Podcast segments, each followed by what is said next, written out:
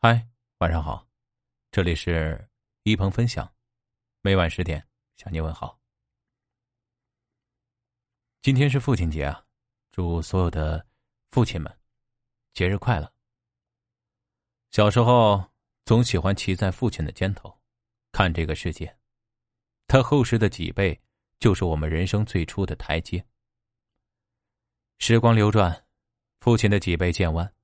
可他始终是我们心中的大英雄，而我们也渐渐成为了和父亲一样的人，将他身上的光荣与梦想继续的传承。今天我们一起来看一看这几位父亲与孩子的热血故事。第一个，这位父亲名字叫邓清明，他备战二十多年，做过神九、神十、神十一的备份。航天员，至今无缘飞天，却始终无怨无悔。功成不必在我，功成必定有我。作为幕后英雄，他为自己的梦想坚持了大半辈子。这些年的笑与泪，唯有家人最懂。他的努力和坚韧，也打动了女儿邓满琪。大学毕业以后，邓满琪选择成为了一名航天人。神十一任务期间，父女俩曾一起为航天员做地面支持。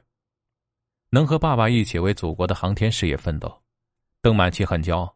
他说过：“爸爸是我见过最敬业、最无私的人，他就是我心目中最伟大的英雄。”第二位父亲，名字叫温清志。一九四九年，他入伍成为了一名侦察兵，后来随部队南下作战，立下了赫赫战功。受他的影响，儿子温简正，一九九零年参军入伍，服役于某部侦察连，多次受到表彰。温清志和儿子温简正的经历，更是让参军报国的种子从小就种在了孙子温胜凡的心里。去年，十八岁的温胜凡如愿的穿上了梦寐以求的军装。人们总是崇尚英雄，而长大后，我才意识到，英雄其实就在我身边。我的长辈们可能并不伟大，但他们在我心目中就是英雄。温胜凡说：“成为像爷爷和父亲一样的军人是我的梦想。”第三位父亲的名字叫罗阳，也许你并不熟悉他的名字，但你一定听过航母 Style。二零一二年，中国第一代舰载战斗机歼十五成功着舰，引发全民模仿指挥员的航母 Style。然而，在执行任务的时候，作为歼十五研制现场总指挥的罗阳却突发心梗离世了，没来得及参加庆功晚宴。那一年，罗阳的女儿罗亮二十一岁，他回忆，那些年父亲总是很晚回家。我并不了解父亲的事业，但始终记得他说过：“大国重器容不得马虎。”如今，父亲已经离开快十年了，罗亮也追随父亲的脚步。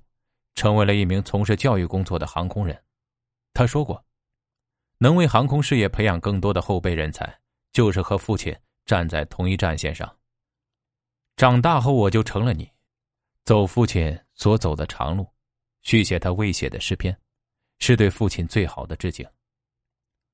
好了，我们今天呢，在这个特殊的节日里，分享了几位这个英雄的父亲，再次祝愿。所有全天下平凡的父亲们，节日快乐！